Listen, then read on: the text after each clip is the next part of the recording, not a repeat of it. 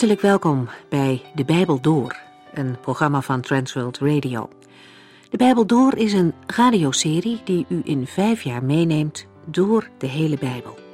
Van Genesis 1 tot Openbaring 22.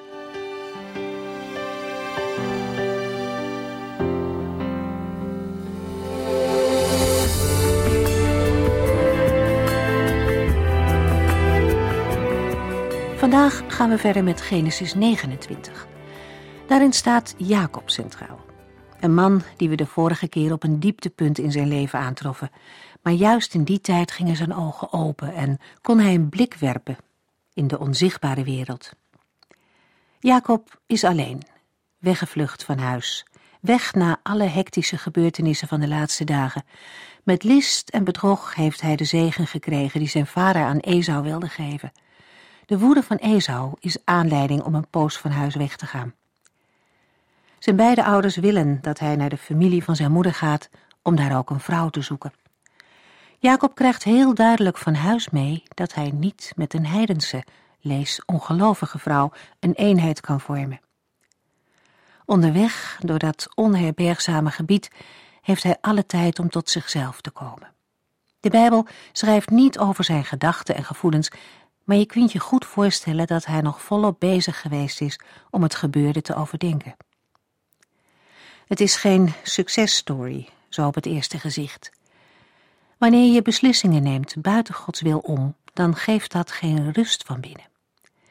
Jacob kan zijn bedrog niet ongedaan maken en loopt daar nu moederseel alleen.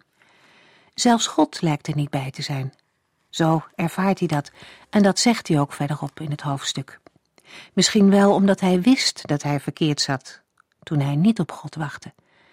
Dan verwacht je eigenlijk ook niet dat God zich nog met jou wil bezighouden. Maar dat is ook het bemoedigende van deze gebeurtenis.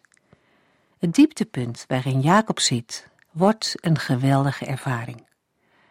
Als hij weg is van iedereen en van al die dagelijkse bezigheden, dan komt God bij hem. S'nachts, in een droom, spreekt de Heere. Hij belooft Jacob dat hij met hem mee zal gaan en hem zal beschermen. De Heere herhaalt de belofte aan Abraham die ook voor Jacob geldt. God laat niet los. Hij gaat verder met een man die verkeerde keuzes maakte, maar toch een hart voor God heeft. In de droom gaan Jacobs ogen even open voor de geestelijke werkelijkheid. Hij ziet engelen die tussen hemel en aarde heen en weer gaan. Hij ziet daarmee de verbinding die er is tussen hemel en aarde. Wat een ervaring moet dat zijn geweest. En als Jacob wakker wordt, zegt hij dat de Heere op die plaats is, zonder dat hij het wist. Hij zal het nooit vergeten zijn. Toen hij dacht dat hij alleen was, was de Heere er wel. Hij zag het niet, maar dat deed niets af aan de werkelijkheid dat de Heere er was.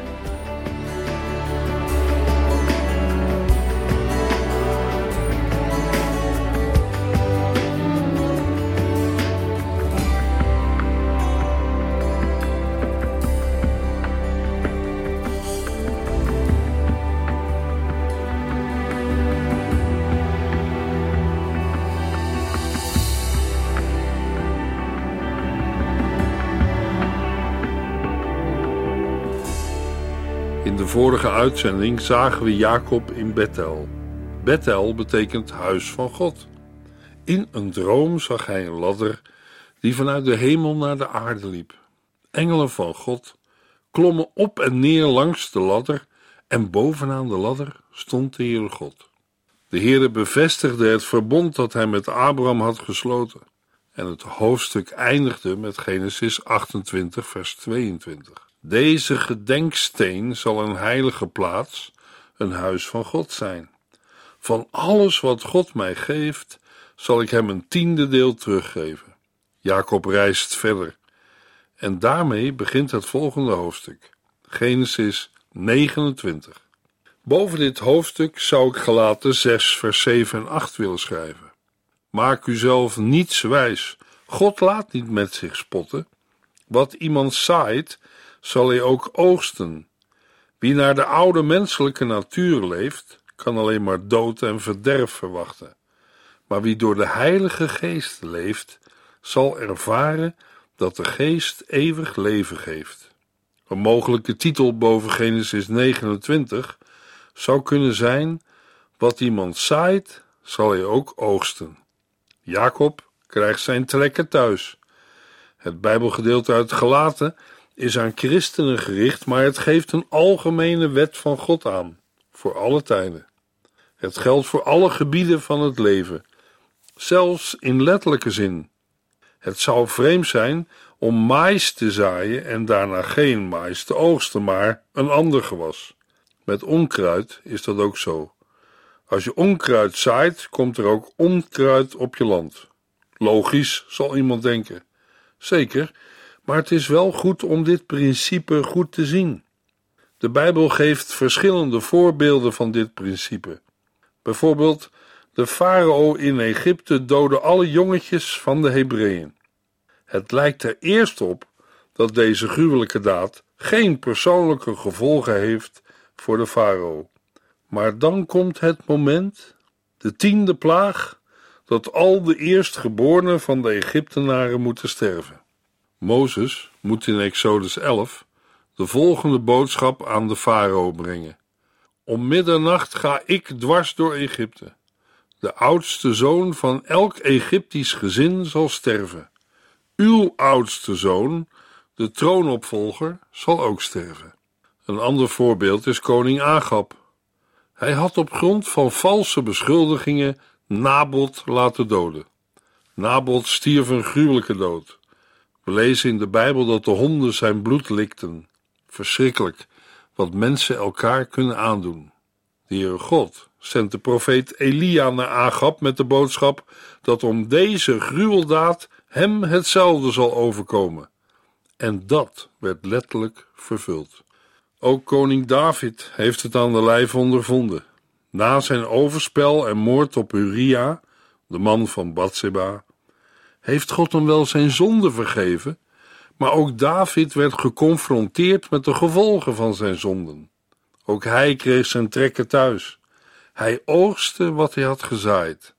Zijn eigen dochter werd verkracht en zijn zoon gedood. Zelfs de apostel Paulus heeft het gevoeld. Hij had ingestemd met het stenigen van Stefanus. En later, na zijn bekering en verandering, werd Paulus buiten de stad Lystra door tegenstanders van het christelijk geloof gestenigd en voor dood achtergelaten. Jacob is een klassiek voorbeeld van de wet van God: wat iemand zaait, zal hij ook oogsten.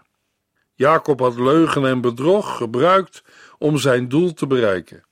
Jacob heeft zich verlaagd tot het gebruiken van twijfelachtige methoden om zijn doel te bereiken. En hij was er ook nog trots op.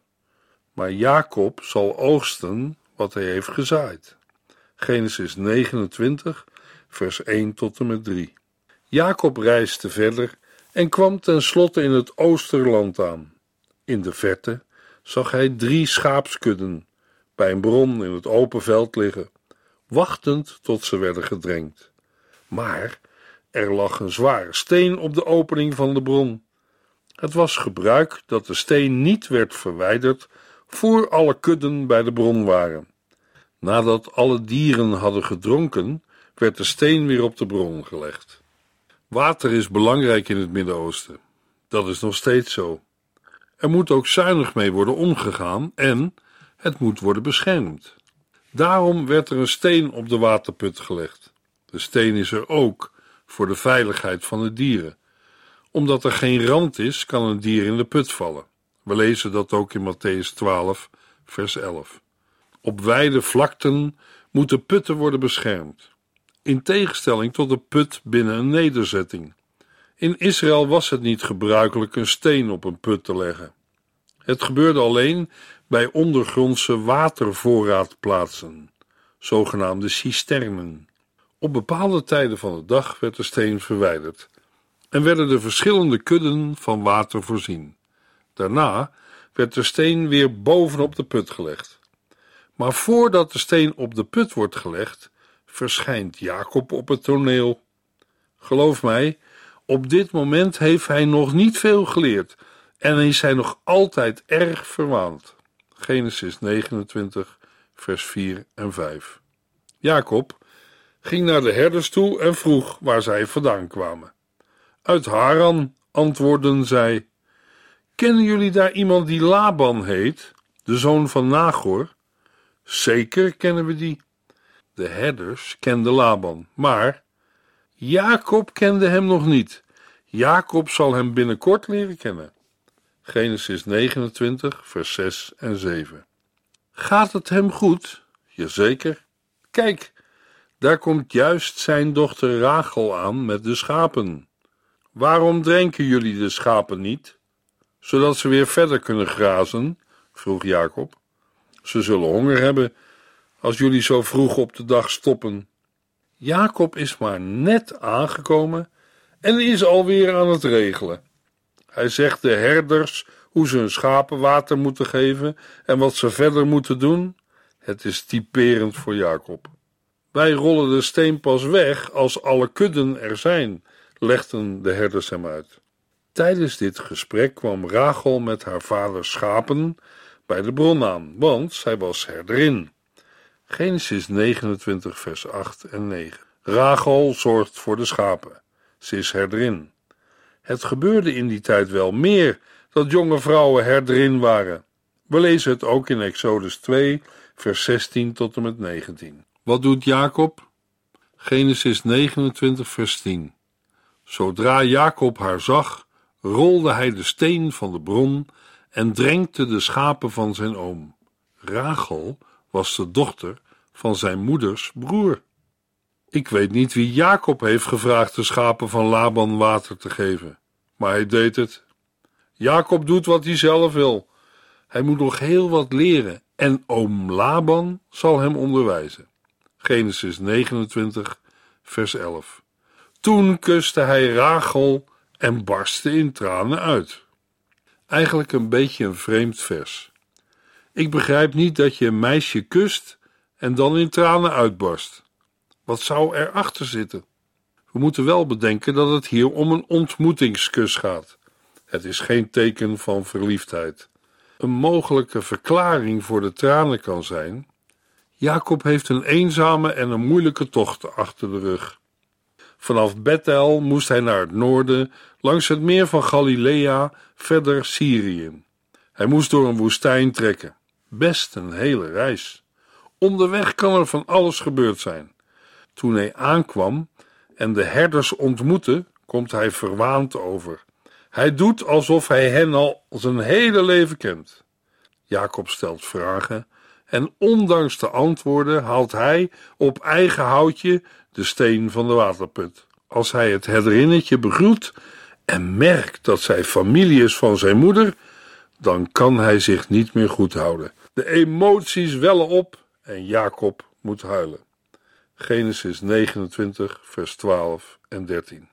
Hij vertelde dat hij neef van haar vaders kant was, de zoon van haar tante Rebecca. Rachel rende snel naar huis terug en vertelde het haar vader.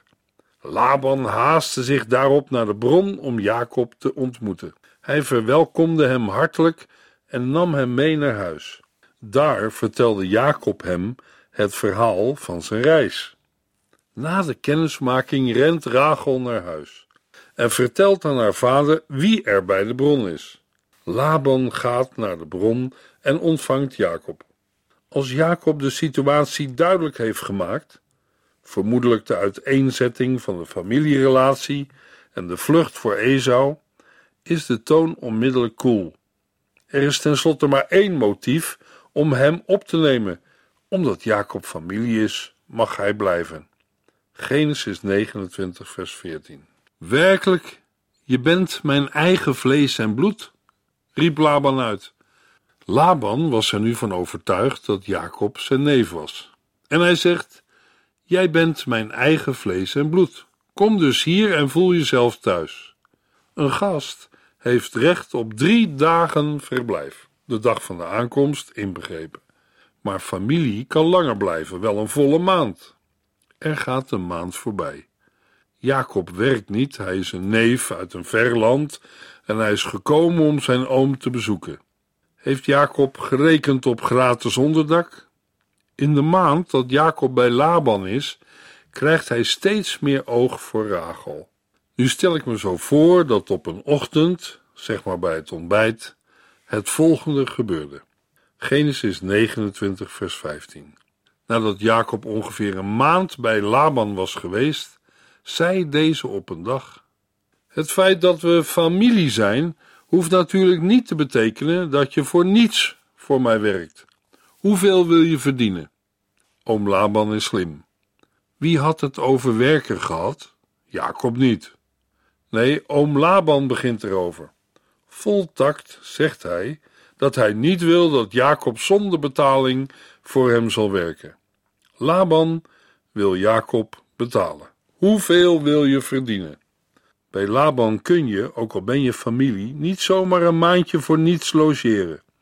Oom Laban gaat met zijn neef aan de slag. Genesis 29, vers 16.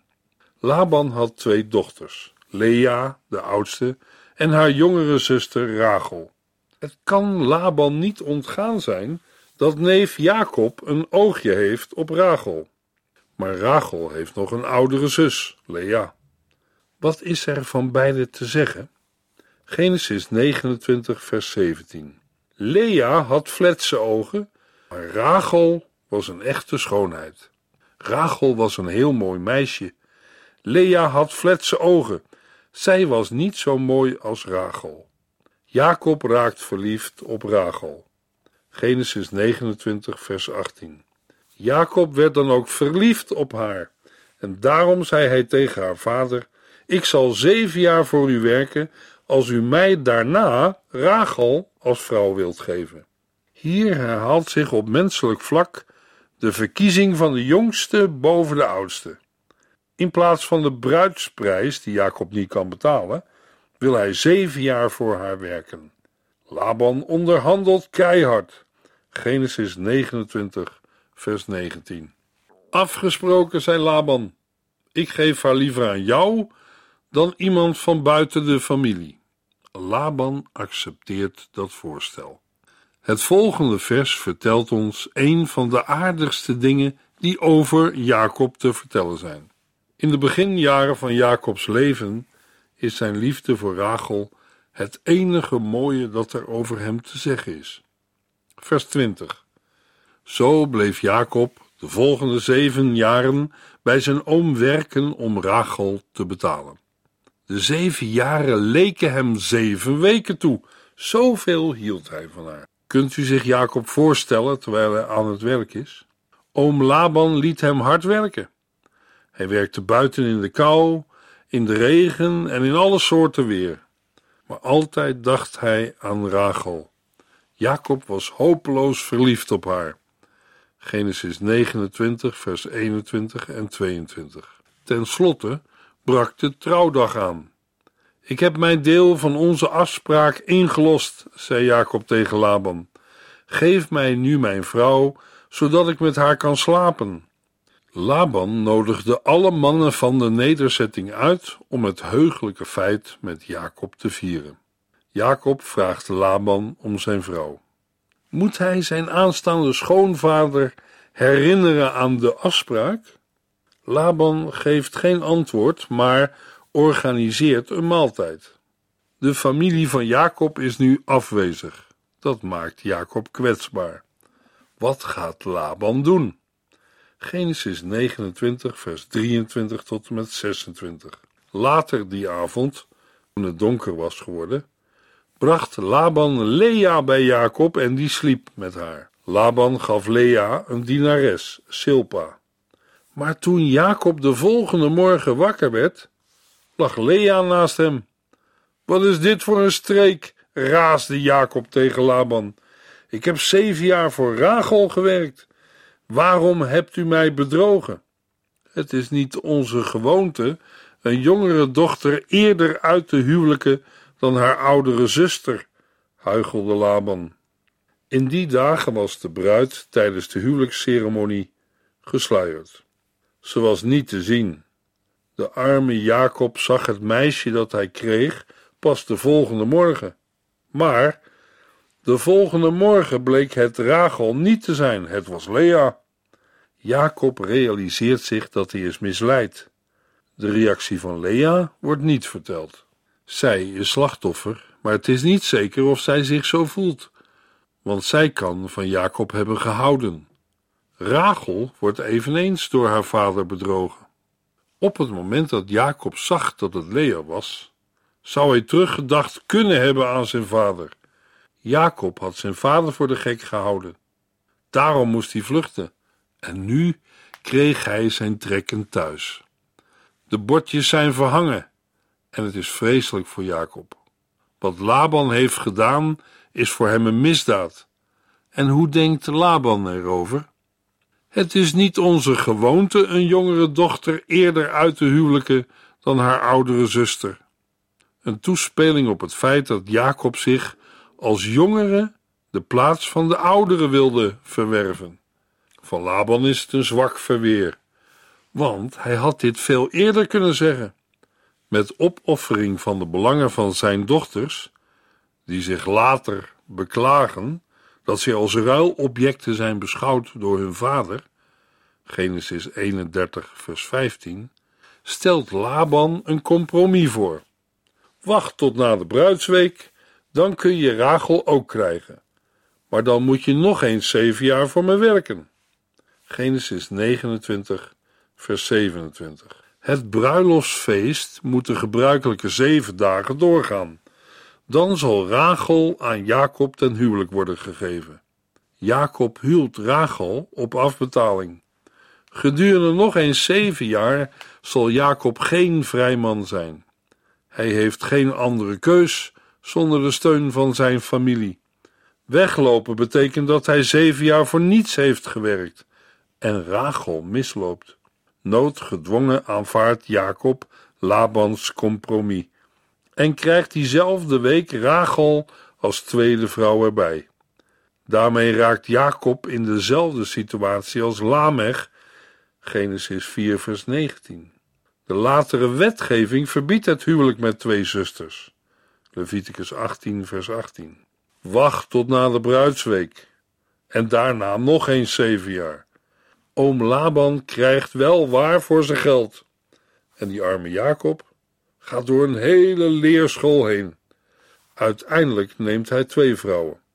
Dat had hij niet moeten doen. Over niet al te lange tijd krijgt hij er problemen mee. Genesis 29, vers 28. Jacob beloofde dat. Toen gaf Laban hem ook Rachel. Oom Laban liet Jacob tweemaal zo lang dienen als hij oorspronkelijk overeengekomen was.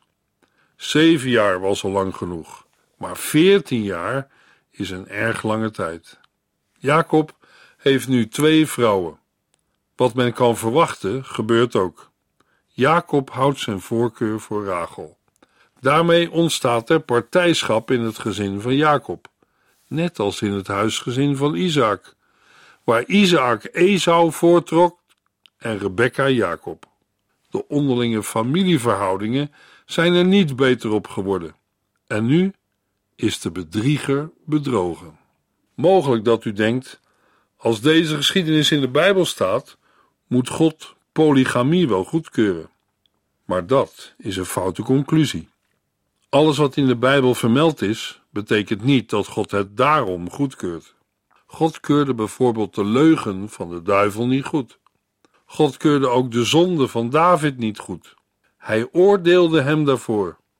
Maar het verslag van beide gebeurtenissen is geïnspireerd, letterlijk door God geademd.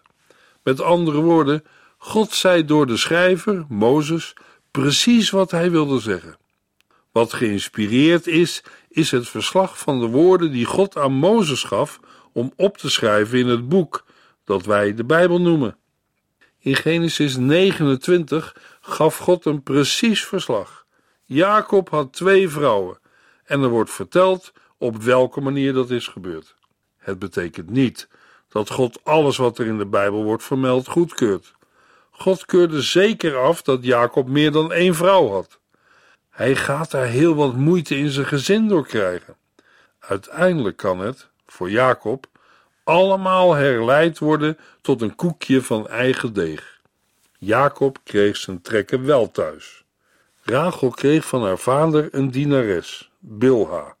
Zo sliep Jacob ook met Rachel. Hij hield meer van haar dan van Lea. Hij bleef daar en werkte de afgesproken zeven jaar voor zijn oom. Genesis 29, vers 29 en 30. Jacob is wel door God uitverkoren, maar hij kan niet ongestraft bedriegen. Zijn bijzondere positie brengt een bijzondere verantwoordelijkheid met zich mee. We lezen niet dat Jacob bidt of God om raad vraagt. Moet Jacob dat allemaal nog leren? Tegen Isaac had de Heer gezegd: Dat doe ik allemaal omdat Abraham mijn bepalingen en wetten gehoorzaamde. Abraham wilde ook graag weten wat de Heer ervan vond. Dat vinden we hier niet bij Jacob. Abraham toonde zijn geloof door te doen wat de Heer vroeg. Als Abraham niet wist wat de Heer vroeg, dan ging hij in gebed.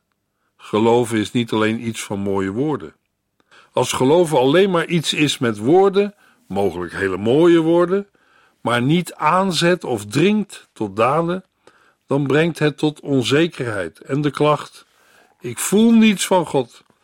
Dan ervaar je geloof niet als relevant voor het leven van vandaag. Je wacht af. En God maar steeds roepen: Kom tot mij. Als eerste roept God mensen en vraagt: Volg mij en doe wat ik zeg. Dan kun je niet blijven zitten waar je zit en je niet verroeren. Als u God gelooft op zijn woord, dan handelt u naar zijn belofte. Dan blijft u niet afwachten tot er een wonder gebeurt. Het wonder is al gebeurd. God heeft zich geopenbaard en ons de weg van zijn woord gewezen. Als iemand u vandaag zou opbellen met de mededeling dat er voor u bij een bepaalde bank op een algemene rekening een bedrag is gestort en dat u erheen moet om het op te halen, wat gaat u dan doen? Als u het bericht gelooft, gaat u erheen om het op te halen. Als u denkt dat iemand een flauwe grap met u uithaalt, dan komt u niet in actie en blijft u lekker thuis. Geloof is iets dat in beweging brengt. Abraham geloofde God en God rekende het hem tot gerechtigheid. Jacob zit nog niet op dat niveau. Hij heeft meer lessen nodig. God gaat met Jacob op weg naar een persoonlijke ontmoeting met hem, naar Pniel, waar hij zal getuigen: Ik heb God gezien van aangezicht tot aangezicht en mijn ziel is gered geweest. Hoe is het met uw ziel, luisteraar?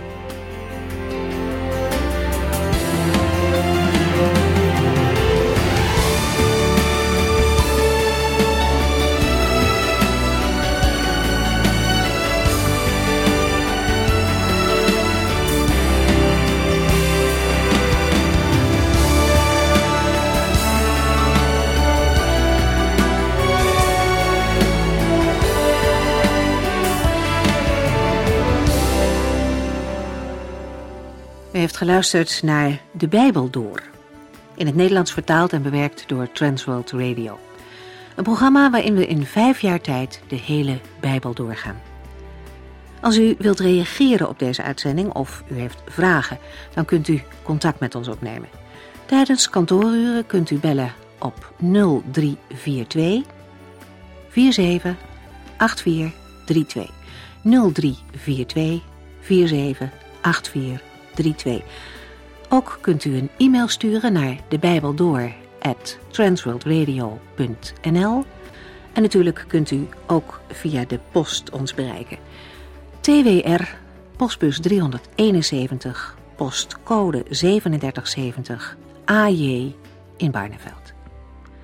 Dit programma werd gepresenteerd door Cor Weda en Ike André. Techniek was in handen van Odin van Woerdekom. En wij allemaal bedanken u voor het luisteren. Graag tot de volgende keer.